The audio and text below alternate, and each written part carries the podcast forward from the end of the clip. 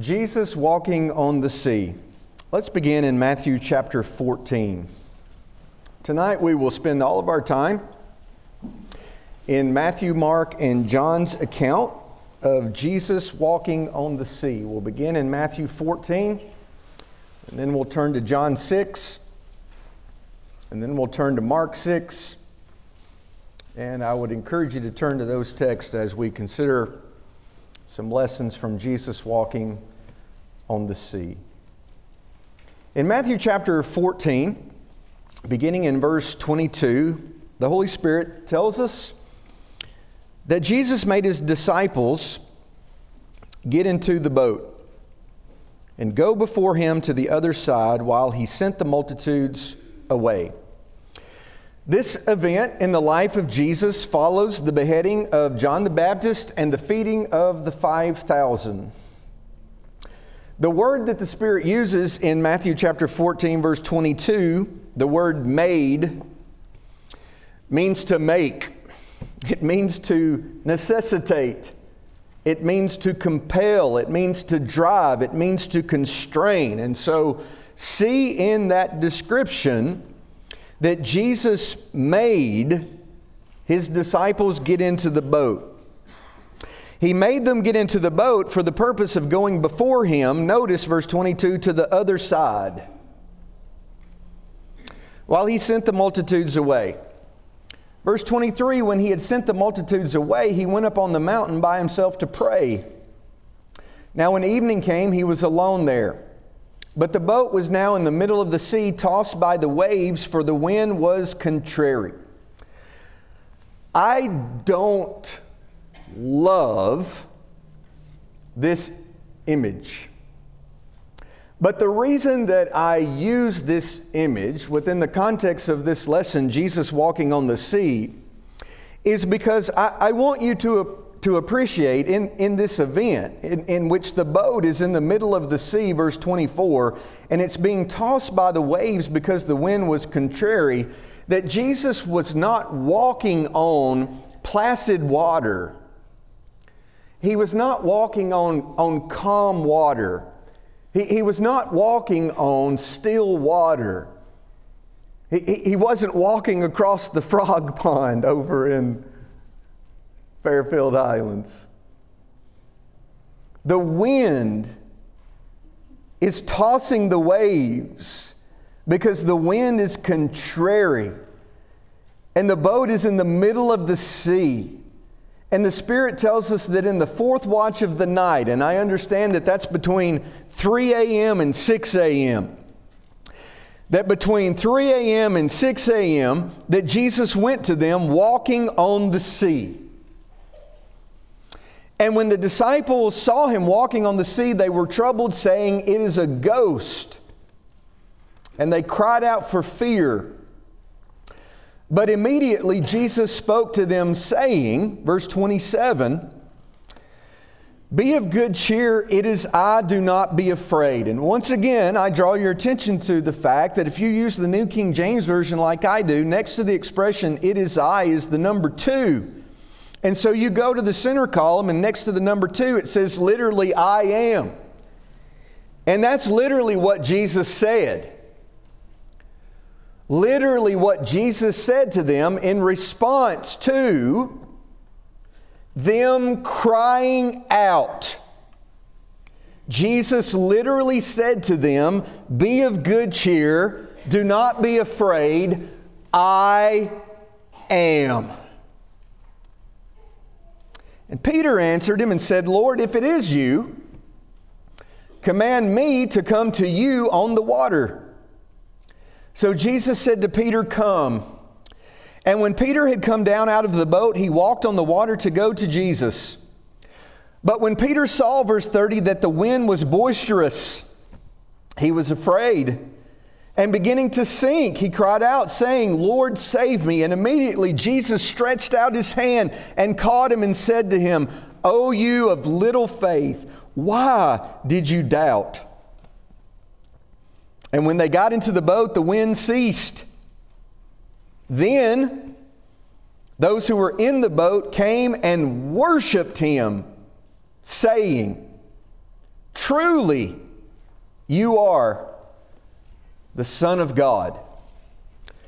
Matthew 14, verse 22 tells us that, that Jesus made the disciples get into the boat to go across without him. Why did he do that? In John's account, in John chapter 6 and in verse 15, notice what the Spirit tells us about the why question, about why Jesus did this. Remember, this follows the beheading of John the Baptist. It follows the feeding of the 5,000. And so, John 6, 1 through 14 is about the, the, the miracle of the feeding of the 5,000. Verse 15, therefore, when Jesus perceived that they were about to come and take him by force to make him king, he departed again to the mountain by himself alone. And when evening came, his disciples went down to the sea, got into the boat, and went over the sea toward Capernaum. And it was already dark, and Jesus had not come to them. Then the sea arose because a great wind was blowing. So when they had rowed about three or four miles, they saw Jesus walking on the sea and drawing near the boat, and they were afraid. But he said to them, I am. Do not be afraid. Then they willingly received him into the boat, and immediately the boat was at the land where they were going. And so, as you can see, John leaves out a number of, of really interesting details that Matthew tells us about. But in verse 15, he, he answers the why question for us. Why is Jesus making these men get into a boat and, and sending them away from the multitude as he escapes from the multitude to go up to pray?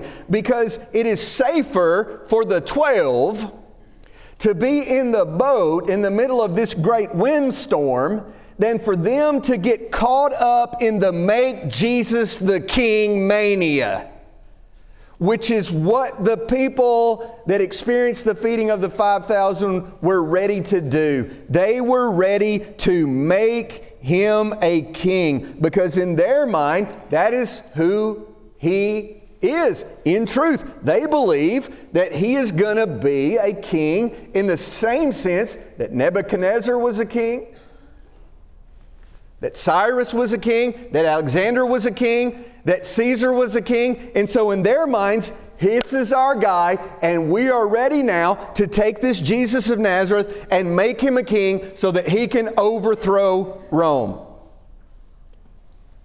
Why did Jesus make them get into the boat and send them away? Because it was safer for them in the storm than to get caught up in what these people wanted to do with Jesus. And so let's turn to Mark's account, Mark chapter 6. As we think about Jesus making them get into the boat and, and, and sending them ahead of himself, as we think about why Jesus stayed behind to pray, as we think about what was he praying about? Mark helps us to put this all together. Mark chapter, chapter 6, beginning in verse 45. Immediately he made his disciples get into the boat and go before him to the other side to Bethsaida, while he sent the multitude away. And when he had sent them away, he departed to the mountain to pray. Now, when evening came, the boat was in the middle of the sea, and he was alone on the land. Then he saw them straining at rowing, for the wind was against them. Now, about the fourth watch, between 3 a.m. and 6 a.m., he came to them walking on the sea and would have passed them by. I love that little uh, tidbit of information there. You see that in verse 48? That's something new that we hadn't read together from Matthew's account and John's account. He would have passed them by. Why didn't he? Because when they saw him walking on the sea, they supposed it was a ghost and they cried out. For they all saw him and were troubled, but immediately after they cried out, he talked with them and said to them, Be of good cheer, I am, do not be afraid. Then he went up into the boat to them, and the wind ceased, and they were greatly amazed in themselves beyond measure and marveled. Verse 52 tells us why Jesus was praying. Verse 52 tells us why Jesus sent them away. Jesus uh, Mark 6:52 tells us why Jesus made them get into the boat and sent them away from the multitude and why he stayed back to pray for them because they had not understood about the loaves. And they had not understood about the loaves because their heart was hardened. Remember this event in the life of Jesus. It follows the beheading of John the Baptist. It follows the beheading, uh, it follows the feeding of the 5,000. And what the Spirit tells us in Mark 6, verse 52, is that the 12 didn't understand about the feeding of the 5,000 because they were hard hearted. Go back to chapter 6 of, of John's Gospel and notice in verse 5 that Jesus lifts up his eyes and he sees this great multitude co- coming toward him. And so he says to Philip, Where shall we buy bread that these may eat? And the Spirit says to us, this is why Jesus asked Philip that question. He was testing him because Jesus himself knew what he would do. When you look at the accounts of the feeding of the 5,000, what you see is that Jesus was testing the 12. He gave them a test and they failed in asking them the question, and specifically Philip in John 6, verse 5, where shall we buy bread and these may eat? This is what Philip and the rest of the apostles did. They considered everything and every avenue to feed these people except Jesus.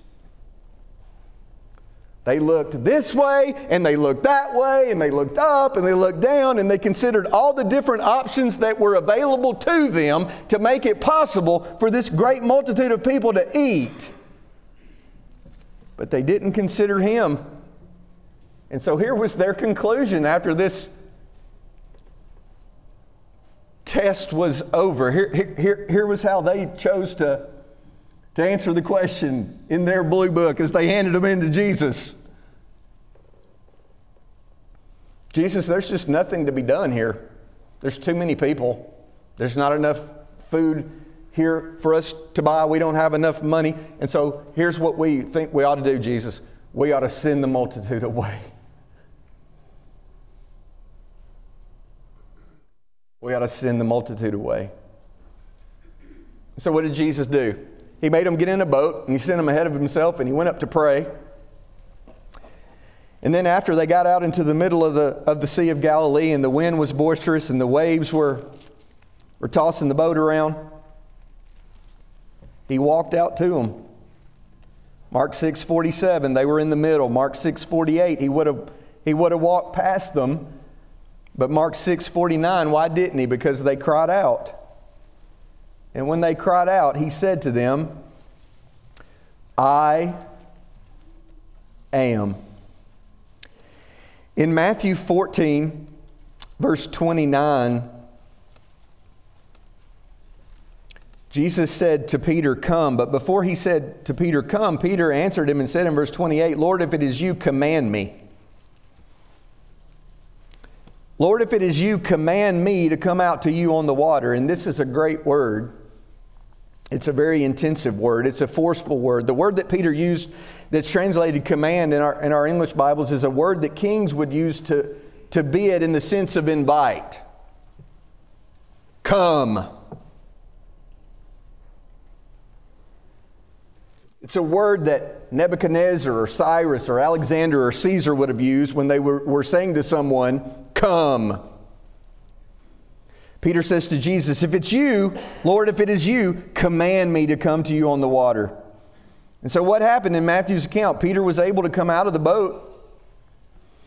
If you've ever in, been in a boat, that's true of most all of us. If you can get in a boat, you can get out of a boat, you can come down out of a boat. I'm good at coming down out of a boat. But I tell you what you've never done, and I tell you what I've never done, and I tell you what nobody else had ever done except Jesus is walk on water. And so when Peter came down out of the boat, Jesus enabled him to walk on the water because of Peter's faith in him. Peter's faith in Jesus resulted in Jesus enabling him to walk on the water. But what happened after Peter walked on the water to go to Jesus? Verse 30 he stopped looking unto Jesus, Hebrews 12 1. He stopped looking into Jesus, Hebrews 12, 1 and 2. And when he saw that the wind was boisterous, when he stopped looking into Jesus and he looked around, he looked to the right and he looked to the left and he looked up and he looked down, and, oh no, what am I doing? I'm out here on the water, walking on the water. How is this possible? The wind is boisterous all around me. And so, what did he experience? He experienced fear. He was afraid. And so, what happened, verse 30, in contrast to verse 29? Verse 29, Peter walked on the water. Verse 30, he began to sink. Peter's fear, listen to me very carefully, for such a time as this, the people of God need to learn this lesson. Peter's fear overcame his faith. And he began to sink. Sinking, Peter realized that he could not come up out of the water because that's not something that you and I can do. We, we can get in a boat, we can get down out of a boat, but we can't walk on water. And once, once we're sinking, we, we realize that we can't come up out of, out of water that's being tossed around by these boisterous winds. Sinking, Peter realized that he could not come up out of the water, so what did he do? Matthew 14 30, he said, Lord, save me.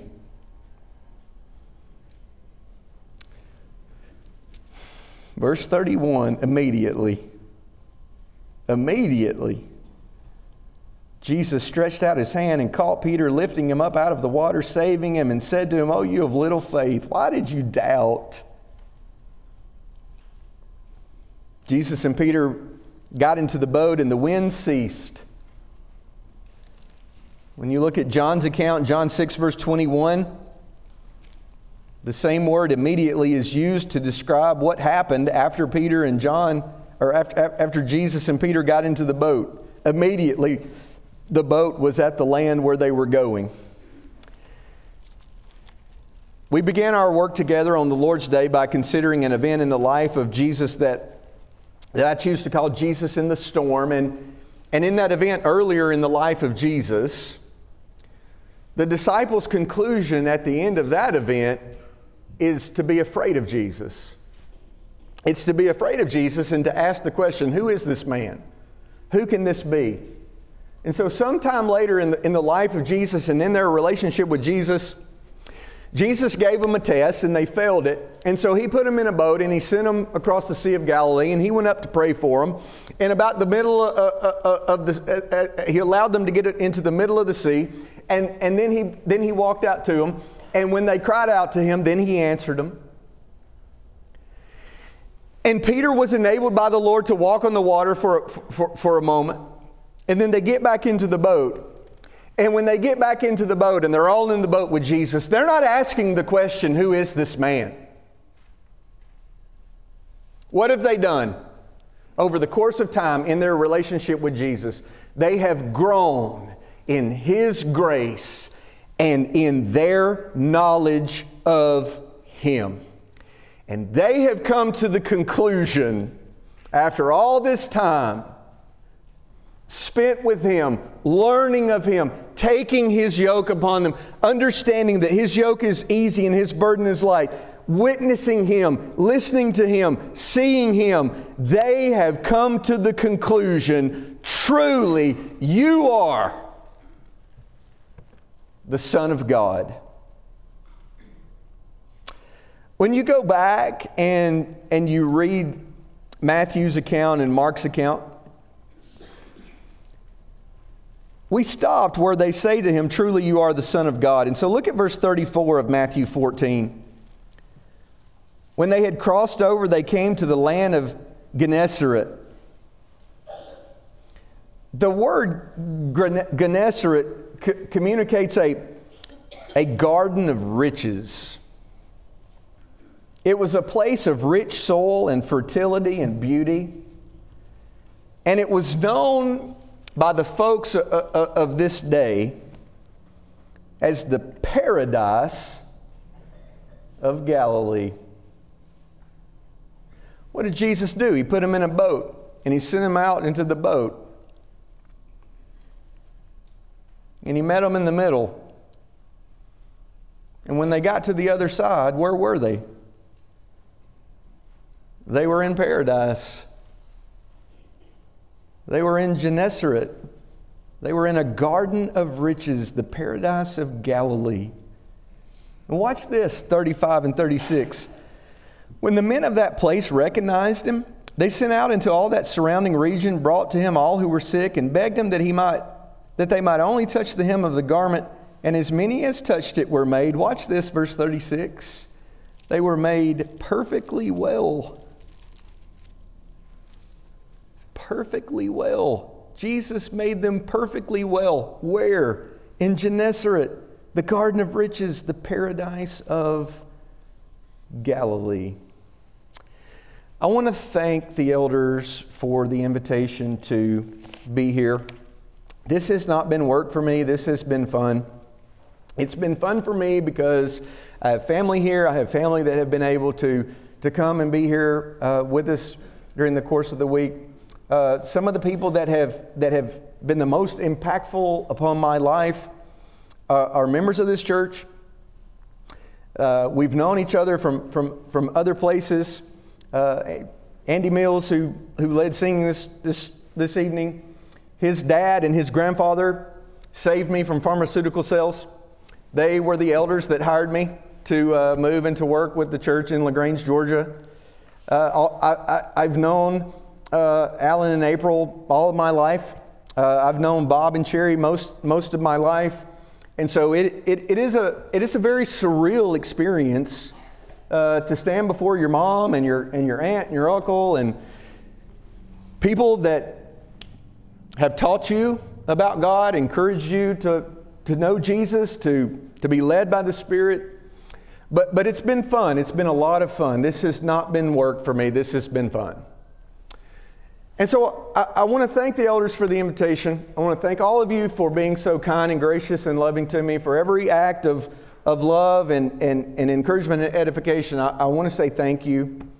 I want to encourage you in, in what I'm about to say regarding your elders, your shepherds, your, your pastor teachers.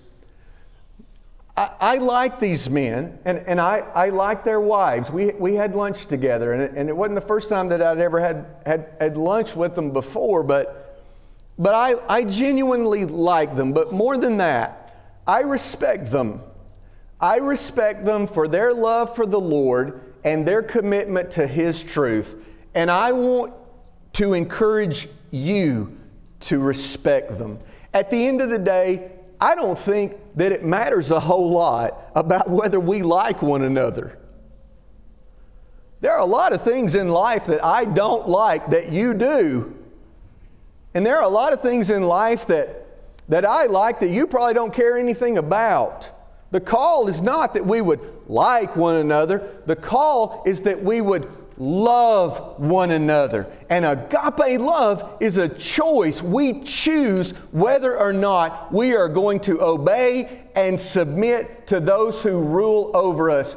We choose whether or not we are going to love these men and their families for their work's sake. And I want to encourage you to love them. They are followers of the chief shepherd, and they are encouraging you and me and all of us not to follow them, but to follow him. To follow Jesus, the chief shepherd, the author and the finisher of our faith. That's my encouragement to you. So, why am I saying all of this at this point in the lesson? Because I want you to know that I know a lot of you. And I know that a lot of you have been in a storm. Storms come in all sorts of shapes and sizes. And let me tell you about storms. They're scary. We have been created in the image of God, and just part of being an image bearer is that we just sort of have some natural responses to some stuff. And one of the natural responses that we have to things that are scary is to be afraid of them. And I know this very evening that there are some of you that are in the middle of a storm and you're scared. You, you don't know what's going to happen. You remember leaving the shore, but you can't see it anymore because it's dark and the wind is blowing and the waves are crashing all around you.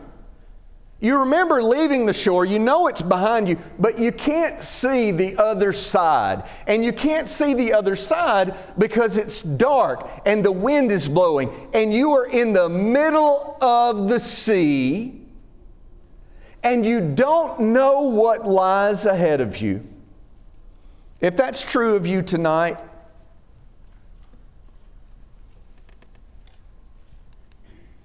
may I encourage you to consider that you just might be in the storm that you find yourself in because Jesus put you in it.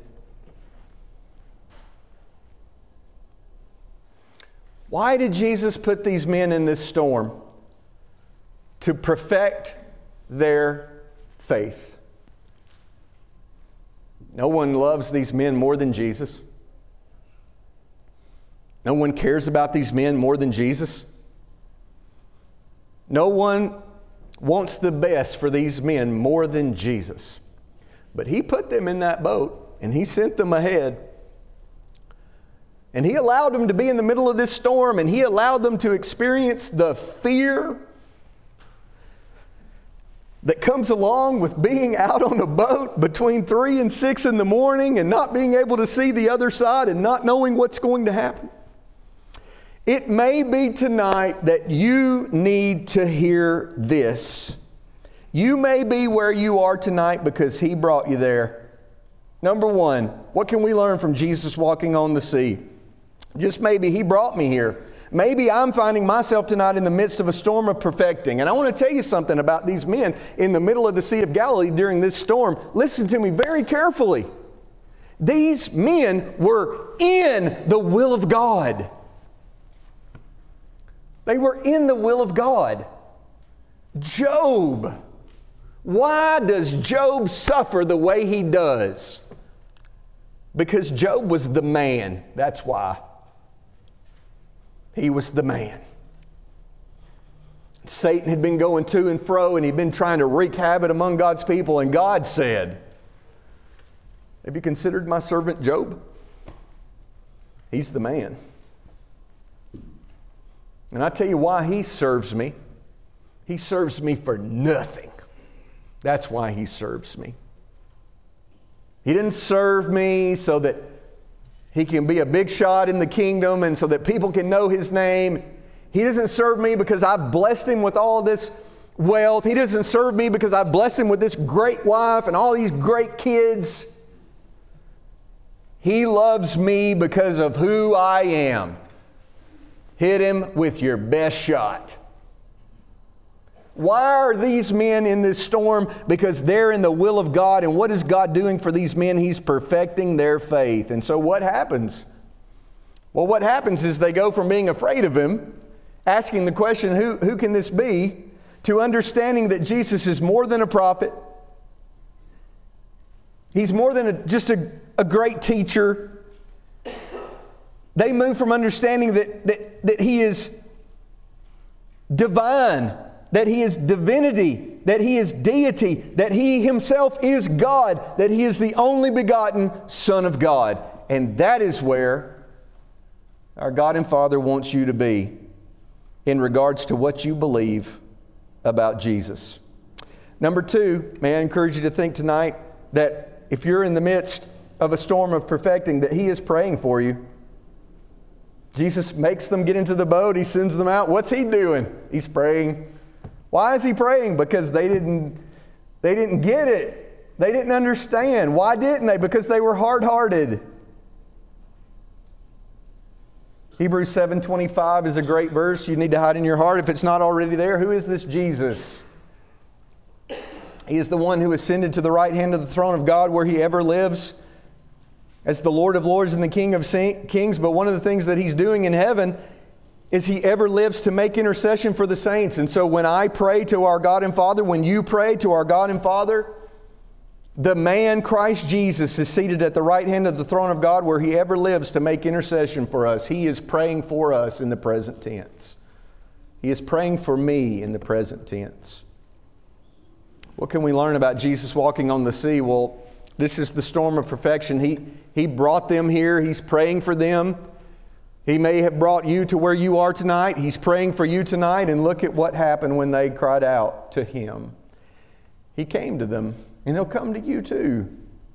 It is easy to think that when we're in the midst of the storm and it's dark and the winds are blowing all around us, it is easy to think that we are deserted and alone. We're told a lot of stuff about Job's experience that Job wasn't told. It would be very to, easy to conclude if you're Job that, that God is far from me. Job had never been closer to God than when he was experiencing all that. God was right there with him. Job was where he was because God offered him up. It's easy to think that we are deserted and alone. We studied Isaiah together at Annandale this summer, and there are so many great verses in, in, in the Gospel of Isaiah that, that, that speak of, of Jesus. But as you think about all the language of the Old Testament and just our relationship with God and Jesus walking on the sea, what was the promise of God through the prophet Isaiah 43 2 to his people? When you pass through the waters, I will be with you. When you pass through the waters, I will be with you. What did Jesus do? He waited until the boat was in the middle of the sea. That's when he came. Do you know when he came? Do you know when he came to these men? He came to them when they needed him the most. That's when he came to them. They didn't know that. And I don't always know it either, and neither do you. Because when we're in the darkness in the midst of a storm, it, it affects our thinking, doesn't it? It challenges our faith. And so, why did he walk on the water? To build up their faith, to increase their faith to show them that the very thing that they feared the most at that moment in time, the angry sea, it was just a staircase for him to come to them. What is he doing on these waves that are being tossed about by the wind? He is walking on them. Often we fear the difficult experiences of life only to discover that these experiences bring Jesus closer to us. And closer to them he came. And closer to you he will come too, if you call upon him when you're in the middle of the sea and you're afraid. If you're in the storm of perfection tonight, in full assurance of faith, believe that, that He wants you to grow and He'll help you to grow. Storms are not easy, but they are necessary. You don't learn contentment when you're abounding. You don't learn how to be content when you have everything that, that you could ever want or need. You learn contentment when you don't have the things that you think that you need. And so storms are not easy, but they are necessary. And what they do is they teach us to trust in Jesus alone and to believe in Him no matter what the circumstances might be to trust Him alone and to believe in Him no matter what the circumstances might be. Who is this, who is this Jesus? Well, He's the one from earlier who can, who can go to sleep in the back of a boat during a storm, only to, to be awakened and to arise and to simply say, Be quiet, peace be still. And at His word, the creation, obeys. Who is this? Who is this Jesus? Well, he is the one who can just uh, walk out to you in the middle of your storm and in the midst of all of your fear, you can cry out to him and you can hear him say, I am. I am. He is the one that can say to you, when you ask him a question that communicates faith, come. And he is the one that can enable you to walk on water If you're going to walk on water, you got to get out of the boat. That's the title of a book. And I don't recommend the book, but I like that title a lot. That's a good title. Storms are not easy, but they are necessary. Jesus will help you to grow. And finally, tonight, He will see me through. What have these men seen up to this point in their relationship with Jesus? They've seen His power. They've seen His power to conquer and to calm a storm, and they're no longer asking, Who is this? They're worshiping Him, saying, You are the Son of God. What do they believe at this point about Him? They believe that he is the great I am of Ephesians, the third, of, of Exodus, the third chapter. They believe that he is the true and living God who is from everlasting to everlasting, the great I am. They believe that he is the only begotten Son of God, and they worship him as they should. And they say to him, as they worship him, You are the Son of God. And immediately, where did they find themselves? They found themselves in Gennesaret. They found themselves in a garden spot. They found themselves in the paradise of Galilee. And in the midst of all of that, what was Jesus doing for folks? He was perfecting them. He will see you through too. Wherever you are in your life, no matter how dark it is, it just may be that He brought you there you can rest your hope fully upon the truth that He's praying for you. He doesn't want you to fail. He doesn't want you to fail the test that He, that he gives you so that, so that you might be built up. You, you can rest your hope fully on the truth that just as He came to them, He will come to you. You can believe that no one loves you more or cares you more or has your best interest at heart more than Him. You can trust Him to help you.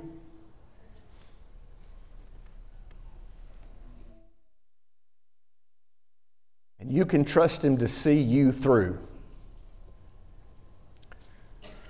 At the end of life, when all is said and done, and all that remains is the King and His kingdom, the glorious hope that we have, Revelation 22, verse 4, is that we're going to see His face. Can you imagine how, how much better they felt when Jesus got into that boat with them and they saw his face and they saw how much he loved them and cared for them and they saw him as he is in truth, God in the flesh, can you imagine the joy and the gratitude and the love that we will experience when we behold him? That's the hope that we have. If it's not your hope tonight, the only thing between you and having, having that hope is the only thing between you and Him is you. And so you just need to get out of your way. You just need to get out of your way and believe in Him and come to Him. Only a step. The faith of a mustard seed, the faith of a tiny little mustard seed. Just, just take a step toward Him. Lay hold of Him, and He'll lay hold of you. And He'll see you through to the end. If you haven't obeyed the gospel of Jesus Christ tonight, and you believe in Him, confess Him, repent of your sins, and be baptized in, into Him for the remission of your sins. If you live in this area, I recommend that you be a member of the, uh, of the Oak Mountain Church because I believe that these shepherds are, are shepherds that belong to the sheep shepherd, and, and all they're trying to do is, is, is to keep this local flock of God's people looking unto Jesus. It's God's will for us to be a part of a local church so that we would fulfill all these collective responsibilities together so that we might encourage one another in love, to press on, to live in hope that He's going to see us through. But not only that, but to live abundantly, experiencing victory in Jesus every day until He comes. If we can help you in any way, won't you come while we stand and while we sing?